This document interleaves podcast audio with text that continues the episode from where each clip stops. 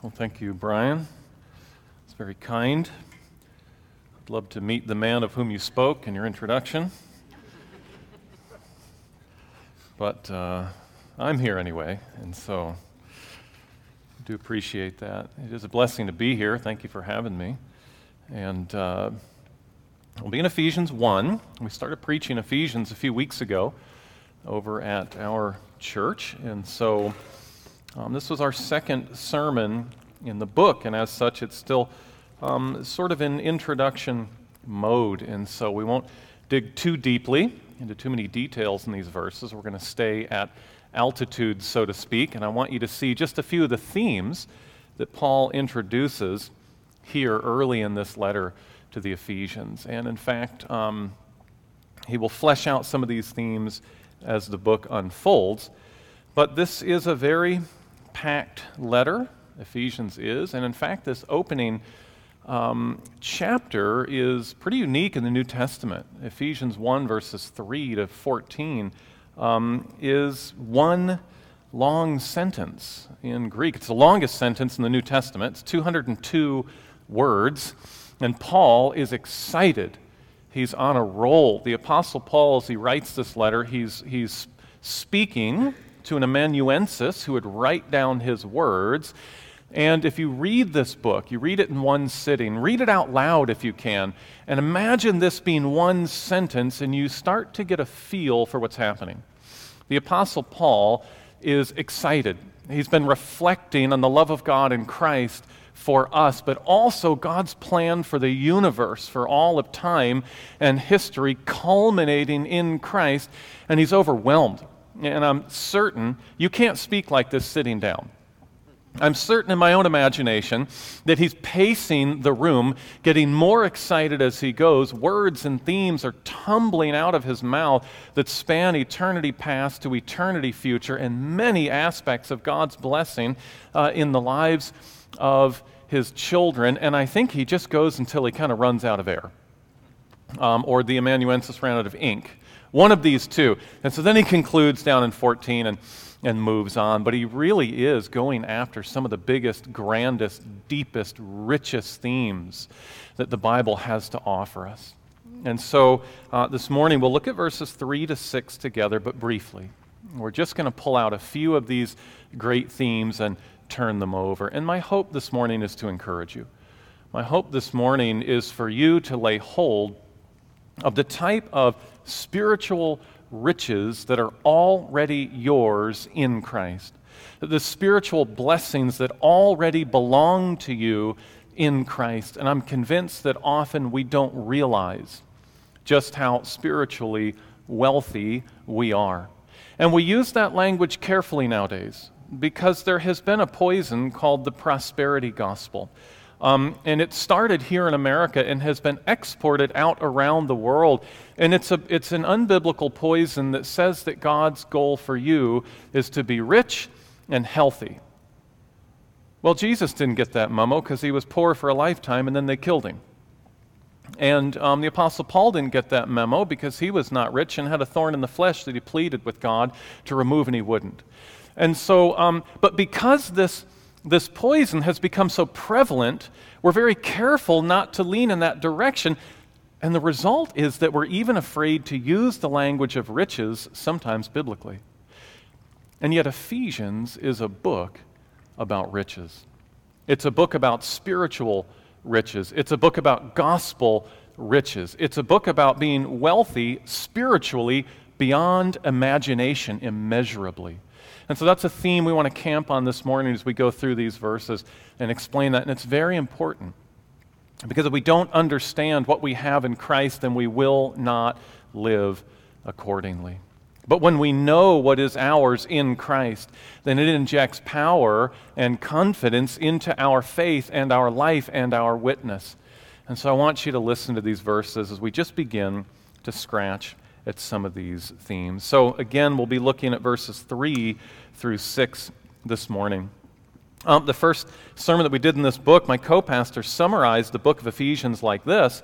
He said, The church stands center stage in God's cosmic theater, to display his glory through our salvation in Christ and submission in the Spirit.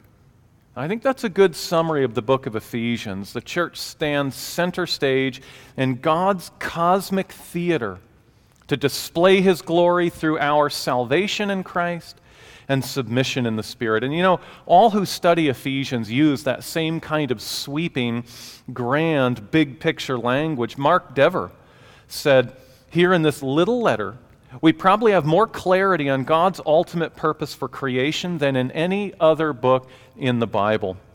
In Ephesians, he writes, Paul pulls the camera back to the widest angle. Ephesians sketches eternity past uh, to eternity future, revealing God's plan to display his wisdom and glory by saving sinners unto himself and gathering them together in Christ at the culmination of time as we know it. That's what Ephesians is about. It's a, it's a short book, and yet it's a massive book with tremendous weight. But don't think for a minute that just because Paul is, is looking at the big picture of the plan of God in this letter, that you won't be personally blessed by God's love for you as his child individually and as a family if you dig into this little letter of Ephesians or if you listen this morning to these verses. In fact, Ephesians, despite its small size, also, I think, has more to say about the riches of God's blessings in the lives of his children than any other book in the New Testament. One writer said, This is your spiritual checkbook. And every time you write a check out of this bank, your funds are non diminished. In other words, you can write checks on the riches of God spiritually as often as you want, for as much as you, uh, for as much as you want, and never diminish the account. That's the book of Ephesians. Uh, he continues, it's a book about riches. It's a book about fullnesses. It's a book about being filled with things. It's a book about inheritance. It's a book that tells us what we own in Christ. Some have called it the treasure house of the Bible. So wrote John MacArthur. Well, in fact, you might think of Ephesians broadly as gospel riches in chapters 1 through 3 and gospel response in chapters 4 through 6. Gospel riches in the first half and gospel response in the second half. But don't take my word for that. Uh, let's look together at verses 3 through 6, and you can take God at His word. Let me pray for us one more time, and we will start in verse 3. Father, we do thank you for the privilege of knowing you. We know you purely because of your sovereign grace, because of your work in Christ, Father, because when we were sinners, worthless sinners. Rebels shaking our fist at you, Father, you moved toward us in love. Father, in mercy, you withheld the punishment that we deserved. Father, in grace, you poured out eternal life on us. And you did this, Lord, by placing our sins in Christ on the cross and pouring out the full measure of your wrath there, even unto death. Oh, Father, we thank you for your grace and mercy in Christ toward all who believe. And so, Father, we thank you for your word that you have given us to guide us, to strengthen us, to fill us to fullness with the knowledge of you and your presence in our lives, to work in us to do the things that you call us to do. Oh, Father, we thank you and we praise you. And I pray this morning, as we look at just a very short passage of your word, and yet a passage so full of truth, we have to pick and choose what to focus on this morning. Father, we thank you, and I pray that, that you would illuminate the truth of your word to our hearts and minds and change us by it. Father, would you make us more like Christ? Would you change each of us just that, that one degree? of glory this morning, Father, more into the image of Christ. We thank you and we praise you and we pray all of this in Jesus' name and for his sake. Amen. Starting again in verse 3, Paul says this, beginning this sentence as he's just bubbling over in excitement. He says, Blessed be the God and Father of our Lord Jesus Christ, who has blessed us in Christ with every spiritual blessing in the heavenly places. Do you catch a repeated word there? When Scripture is repeating itself, underline that word. Um, blessings used three times in this verse, and Paul is setting the tone for the rest of this section, really, which tumbles forward in this ecstatic listing of God's blessings. And Paul says, Blessed be God, which means that we should bless Him. It's a call for us to bless God. And when we bless God, when Scripture talks about us blessing God, it means that we praise Him or that we thank Him. The word for blessing here means a good word. It's really the word eulogy. Um, we've taken the word eulogy directly from this word. It means to speak a good word about someone or to them. And so it's to praise or thank. So we bless God with words. But Paul says, we bless God because He has blessed us. But when Scripture speaks of God blessing us, it refers to God's actions, to God's work, what He has done for us or, or what He has given to us. So we bless God with words in response to all the ways that He has blessed us with works, um, what He has done to and for and in us through Christ. And so, how has God blessed us? In what ways has God blessed us? Well, Paul is speaking big here. And he says this uh, in verse 3 He has blessed us first in Christ. And that's a key phrase in this book. He has blessed us in Christ, or through Christ, or in Him, or in whom. This word, this phrase, in Christ, and the different forms of it, occurs over and over and over and over throughout the book of Ephesians. In fact, you could sit with this book in one sitting, it would only take you maybe 15 minutes, and you could read straight through it and just highlight every instance of the phrase in Christ or in Him or in whom. You'll have a lot of yellow on the page when you're done. But you could return to each and every one of those highlightings, one a day for quite a while, and just meditate on one a day and pray about that and think about that. And you would just be beginning to crack the lid of the treasure chest of spiritual blessings of Ephesians. Because each one of those highlights is a new gem to pick up and consider and spin in the light of God's glory and grace. I encourage you to do that. And so Paul says here, who has blessed us in Christ with every spiritual blessing in the heavenly places. He's just coming out big.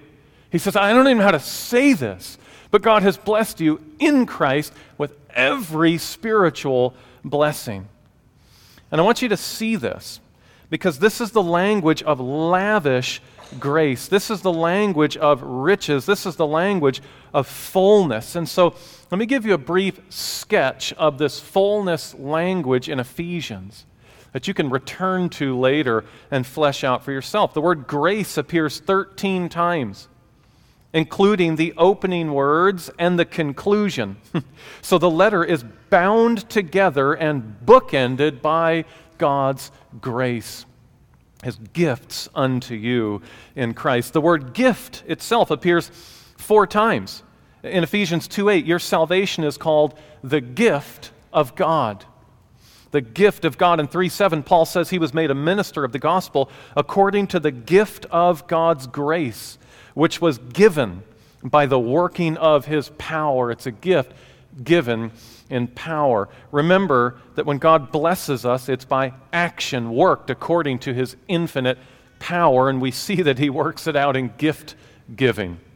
Oh, how good God is. In 4 7, Paul says, Grace was given to each one of us according to the measure of Christ's gift. He's stacking the language of grace and blessing. And, Christian, you are not excluded if you have come to God through faith in Christ alone then God has graced you in Christ. You are already possessing more eternal spiritual blessing than I'm sure you yet realize. I don't know that we will ever even scratch the surface of understanding how richly blessed we are in Christ. In fact, if God is infinite and eternal and infinitely good, which He is, then I think we may spend all of eternity on a renewed earth learning more and more and more about God's goodness toward us in Christ. You see, even when we get there, we will not have God's mind. We will have renewed human minds capable of learning forever. And I think that we will learn new dimensions of God's goodness and grace forever without ever exhausting the beauty thereof. You see, I think Paul knows this themes like this, and he's speaking. He's trying to open a chest that's infinitely wide and long and deep and full of immeasurable treasures, and he's using whatever language he can to try to convince us of this. In 4 8, quoting Psalm 68, Paul says, When Christ ascended on high, he, he led a host of captives and he gave gifts to men. When Jesus rose from the grave, having broken forever the chains of sin that once held us in bondage, Jesus paraded our victory over sin through the streets of the spiritual realm, doling out gifts of grace to his children. This is what Paul is picturing in Ephesians 4 8. The word riches appears six times in this letter. Christian, you are far more spiritually rich than you realize. I fear that we live, generally speaking, spiritually depleted and defeated and timid lives. We live like those who are spiritually poor, not realizing that we could not possibly be more spiritually rich. Because Paul says, Blessed be the God and Father of our Lord Jesus Christ, who has blessed us in Christ with every spiritual blessing. You are not waiting for some second blessing.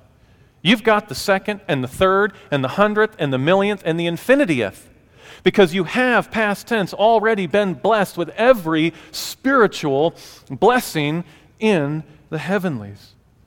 Riches appears six times in this uh, book. In 1 7 and 8, we have redemption according to the riches of God's grace, which He lavished upon us. In 118, Paul asked God to open the eyes of the hearts of the Ephesian believers to understand and experience the riches of His glorious inheritance. In 2 4, we see that God is rich in mercy. God is rich in that quality which gives him joy in withholding the punishment you deserve by transferring your sin unto Christ on the cross in your stead. Christian, God is rich enough in mercy to forgive every sin you've ever committed. Who is richer, you in your sin or God in his mercy? I would submit to you that it is God in his mercy. He can forgive you for every sin that you've ever committed. And God has yet, in all of human history, to turn down a sinner who comes in genuine repentance and faith and he forgives to the uttermost and eternally every sinner who comes in genuine repentance and faith. And if you don't know Christ as your Savior yet, and you're wondering if God can forgive a person like you, stop wondering. I urge you to come today and experience the forgiveness and the grace of God the Father through Christ Jesus our Lord. In 2 7, we see, Christian, that God saved you and seated you in the heavenly places in Christ so that in the coming ages he might show what? The immeasurable riches of his grace in kindness toward you in Christ Jesus. You couldn't count the riches of God's grace if you had all eternity to try. His grace unto you is immeasurable, Christian. You see that Paul just can't quite contain himself in this letter. And in 3:8 Paul says the purpose of his calling is to preach to the Gentiles the unsearchable riches of Christ. Oh how little sense a legalistic approach to the faith makes. Oh how little sense legalistic preaching makes. If you came in here week after week and Brian stood and just told you a couple things for you to do for God that week, oh, how that would fly in the face of Holy Scripture and the teaching of Paul. I praise God for faithful men who stand and declare to you the truth that God has done the work. And should we respond in faith to that work? Yes, of course. In, in those good works prepared beforehand that we sang about earlier in Ephesians 2:10. And yet, it is God who has done the work, and Paul just can't contain himself. He says, What am I called to preach as an apostle? I'm called to preach, in his words, the unsearchable riches of Christ toward you who believe. And in 3 16 to 19, Paul prays that God would strengthen the Ephesians according to the riches of his glory, to understand how much God loves them with a love that surpasses knowledge. And what is the goal of God's lavish outpouring of spiritual riches on his children? Well, his goal is to fill you full of himself, full of his presence by His Spirit as He forms Christ in you and gives you greater understanding of His Word. Fill or fullness is used five times in Ephesians. In 123, look there, Paul says that the body of uh, Christ, which God calls believers into, is the fullness of Him who fills all in all. It's incredible. In 319, Paul prays that they would know the love of Christ that surpasses knowledge that they may be filled with all the fullness of God. Isn't that incredible? He prays that they would know the unknowable, would know something that surpasses knowledge. You say, well, it doesn't make sense. No, of course it doesn't.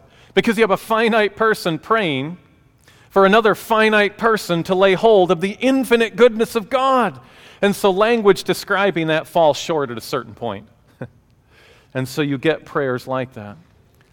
In 413, Paul reveals God's goal for your growth in Christ as a member of his body, that you would grow to mature manhood to the measure of the stature of the fullness of Christ. The measure of the stature of the fullness of Christ. Blessed be the God and Father. You see why Paul is praising God of our Lord Jesus Christ, who has blessed us in Christ with every spiritual blessing in the heavenly places. But often we don't realize what we have and we live lives that would look spiritually impoverished.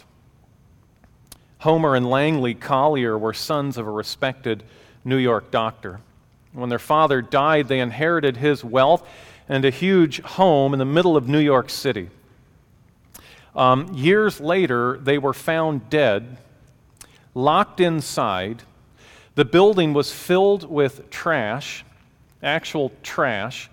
In many places, hallways and rooms, they had made literal tunnels that you had to crawl through to get from one place to another.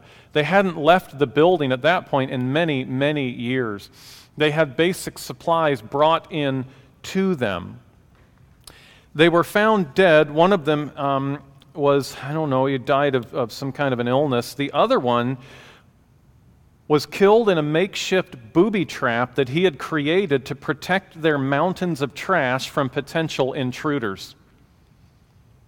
Because in their delusional state, despite having more than most other people in New York, they were very, very wealthy. They lived as though they were exceptionally poor they valued the wrong things, meaning literal trash, and were so delusional that they thought others might be after their trash. And this manner of living literally killed them in the end. They were tremendously rich, but they lived like frightened, defensive paupers. And in the end, it killed them.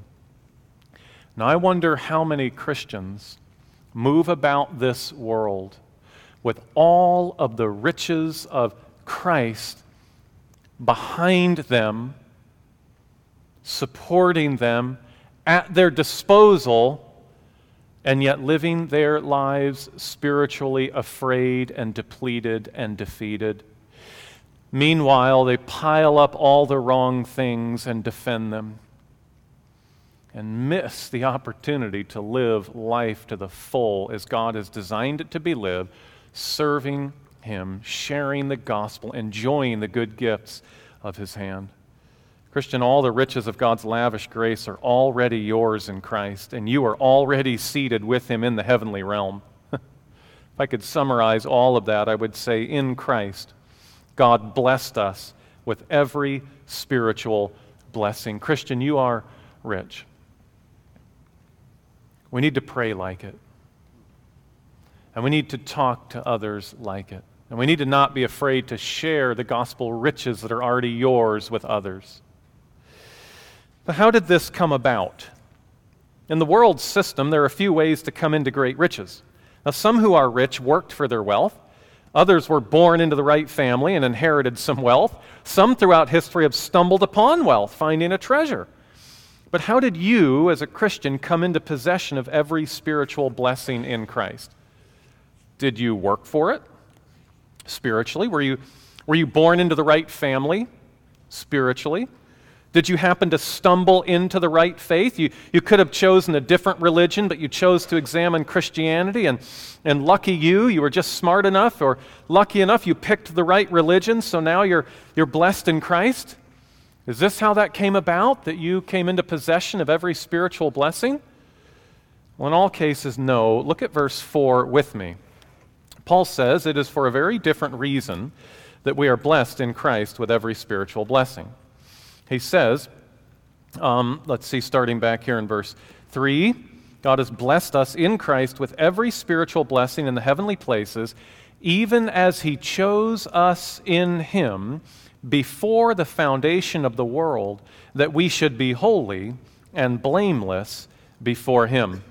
Now, even as could be translated because, because He chose us in Him we are blessed with every spiritual blessing because God chose us in Christ. This is an expansion on or an explanation of God's blessing in verse 3. So, that, what is the basis of all this blessing being poured out?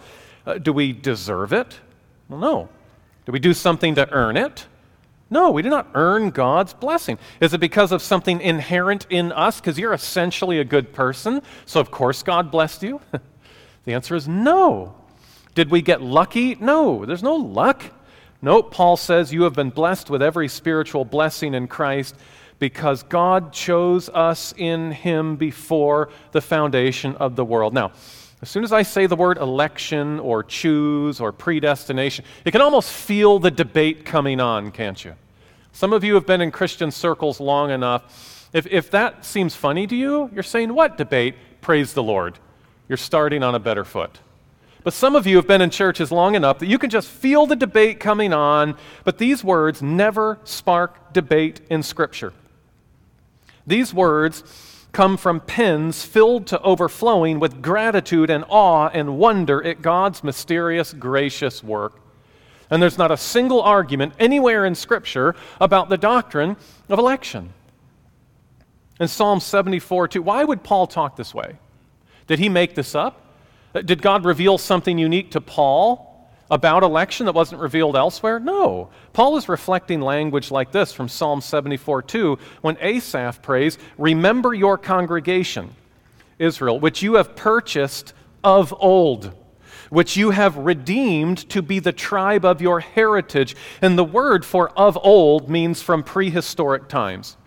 So Asaph knows that God, before time, chose to redeem Israel out of slavery to receive an inheritance from God. Asaph knows this, and it's in his prayer in plain language. And so Paul reflects that. Revelation 13:8 differentiates unbelievers from believers by calling them everyone whose name has not been written before the foundation of the world in the book of the lamb, uh, the book of life of the lamb who was slain. Revelation 17:8 says, And the dwellers on earth whose names have not been written in the book of life from the foundation of the world will marvel to see the beast. Now, Christian, we can never pretend to understand all of the dimensions of God's sovereign work. Let's not be foolish. We will never pretend to understand all of the facets of God's sovereignty. In fact, Deuteronomy 29 29 says, The secret things belong to the Lord.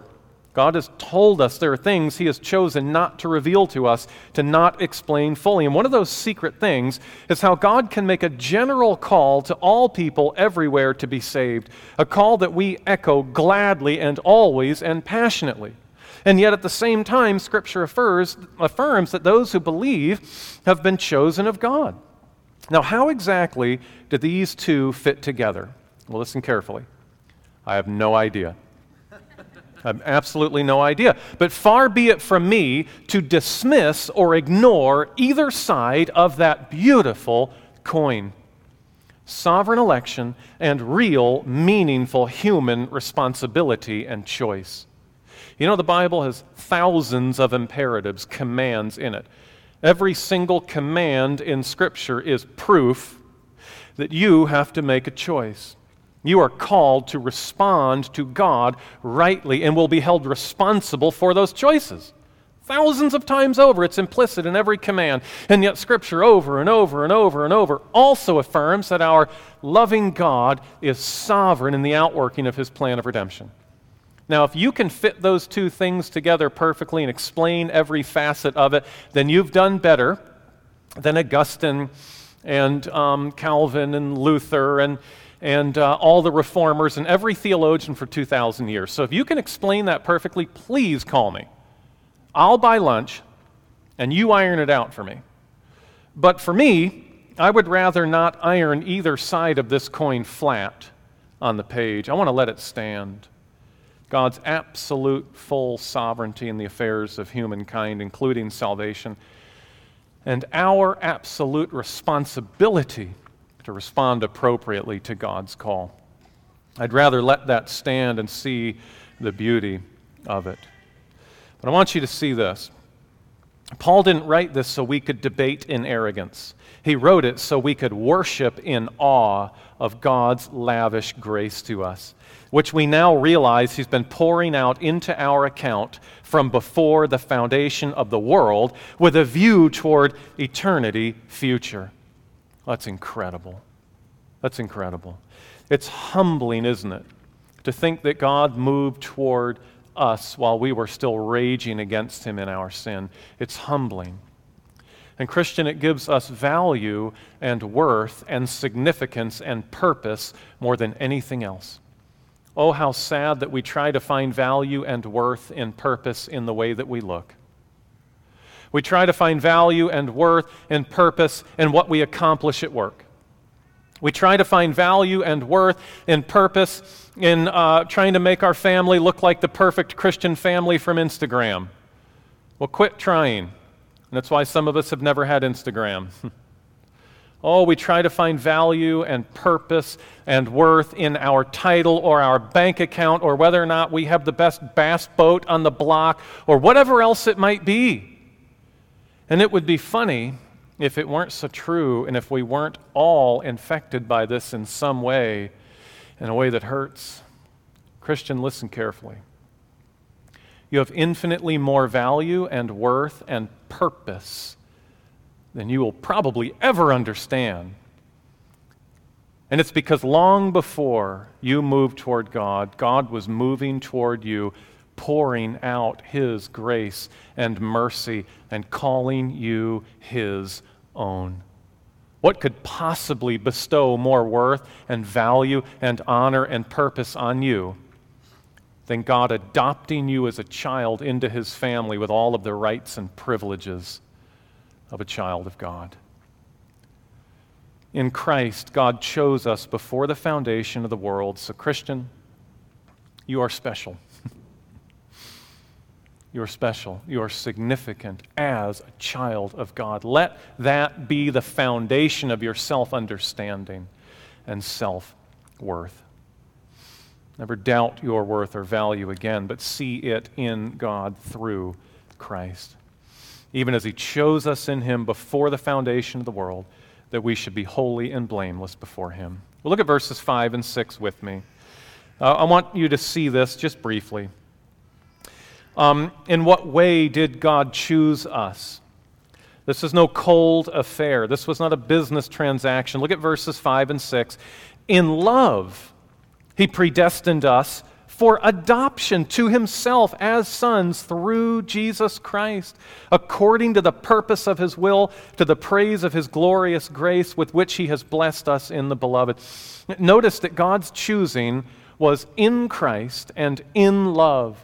This was no cold affair. He didn't just sit and say, Well, I guess I need a people, so I don't know you. You. I need subjects, I guess him. God didn't choose you to be his employee like a factory owner because you could make him some profit. God didn't choose you to play on his team like a recruiter because you could benefit him. Uh, God didn't choose you arbitrarily like a first responder, saving people in the order they come to them or based on a system of triage. God didn't choose you based on a general love or desire to do good, like a philanthropist digging wells in certain villages, knowing that doing some good is better than doing no good. No, what does the text say? Look, He chose us in Him, in love, for adoption to Himself as sons. This was a choosing of adoption. Part of the wonderful marvel of salvation is that in eternity past, God saw you in some mysterious way next to, alongside His Son. The choosing was before the foundation of the world, and it was in Christ. And so, in the mysterious counsels of God, as the Father, Son, and Spirit enjoyed perfect, complete fellowship and love and joy for all of eternity past, at some point, God decided to create humanity. The fall didn't catch him off guard, and God chose to adopt you into his family to share in the love and the joy that was already existing between the Father and the Son and the Spirit. I've talked to many families who have adopted and said we weren't sure and we thought about it and we prayed about it. And, and then we met our daughter and we just knew. That was not some child, that was our daughter. And we began the adoption process. How beautiful that is. I've had many families tell me that with tears in their eyes. In some mysterious way, God adopted you in love in Christ before the foundation of the world. It was a family affair, it was a loving action. It's so spectacular and soaring that God would see us in Christ in that way. It's hard to put into words. You know, Romans 8:17 says we are fellow heirs with Christ. Jesus is the Son of God, and yet God calls us sons and daughters. And so that makes us, in a sense, brothers and sisters of Christ. Romans 8:29 says, "For those whom he foreknew, he also predestined to be conformed to the image of his Son, in order that he might be the firstborn among many brothers." Brothers and sisters. Uh, Hebrews 2:11 says, "He who sanctifies and those who are sanctified all have one source. That is why he is not ashamed to call them what? Brothers. God adopted us as sons and daughters, meaning brothers and sisters of Christ.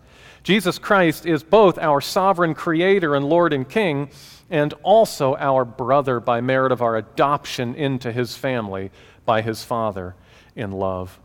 And so we will share God's inheritance with him. It's so spectacular, I say it's hard to put into words. It really is. Now, why would God do this? Why would he adopt us into his family? Look at verse 6 again. To the praise of his glorious grace with which he has blessed us in the beloved. It was so that our hearts and the hearts of others and even the angels would burst forth in praise and thanksgiving at the glorious grace of God on display in and through us. In Christ, God adopted us to the praise of his glorious grace. You are loved by God. In considering the depths of our sin and the eternal punishment we deserve, this single fact is enough to cause us and everyone who understands to praise God now and forever. And that is exactly God's goal in adopting you in love into his family. So, Christian, in Christ, God has blessed you with every spiritual blessing. You are spiritually rich. In Christ, God chose you before the foundation of the world. You are special in a way that's greater than anything in this life can possibly bestow on you. And in Christ, God adopted you to the praise of his glorious grace. Christian, you are loved. Verses 5 and 6. I'll conclude with an illustration that came from a, a brother in our church as we were thinking about Ephesians. You know, imagine that you inherit a house and you move into the house and you appreciate the house and you celebrate that house. It was a free gift. And over time, you realize that the house is kind of expensive to keep up on. And uh, your family and neighbors need help, and you're not sure how you can afford to keep up on the property or help them. And you realize this is nice and I'm grateful. It, it's good to get a free house, but this is kind of hard. This is kind of hard. Then imagine one day you receive a letter explaining that you've also inherited the land over the hill behind the house, a lot of land. Land you, you never explored because you didn't realize it was yours. And the letter explains that you own the mineral rights to that land as well. Everything that comes out of the ground is yours. So imagine that intrigued, you walk up and crest that hill for the first time, and as you do, stretching before your eyes is the biggest operating gold mine in the world, with buckets of gold coming out literally every hour. Now, that letter didn't give you something.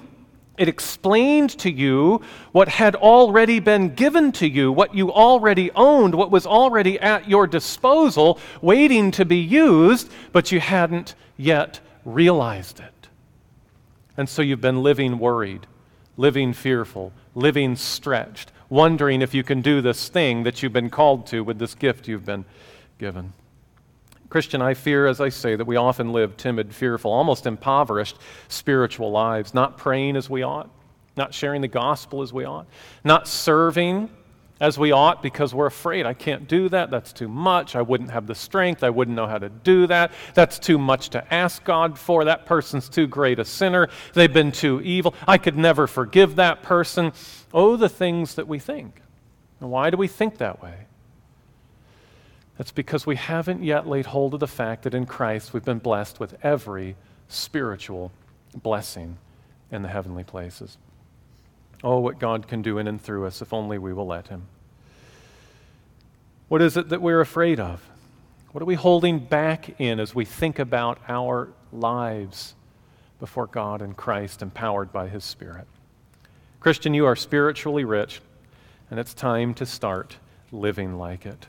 I have, uh, here's Ephesians. You ever use these, the little scripture journals? These are great. I have one for Ephesians, and uh, you can go through and mark it up. And I'm going to give this to somebody before we leave here. And especially if you haven't been reading Scripture much, you're not in a good daily habit of reading Scripture, this is for you. Uh, come and talk to me, and don't be embarrassed to say I'm not in a great pattern right now, because we've all been not in a great pattern at different times in our lives. So come up and let's celebrate that. I want to give this to you. And I want you to go through this week and mark every instance of in Christ and meditate on it. Let's pray. Father, I thank you for your love and for the infinite ways that you have blessed us in Christ. Father, we grow slowly over time, but I pray that we would grow by studying your word carefully and deeply and prayerfully and in faith. I pray that we would grow as we realize the depth of the riches of your grace available to us.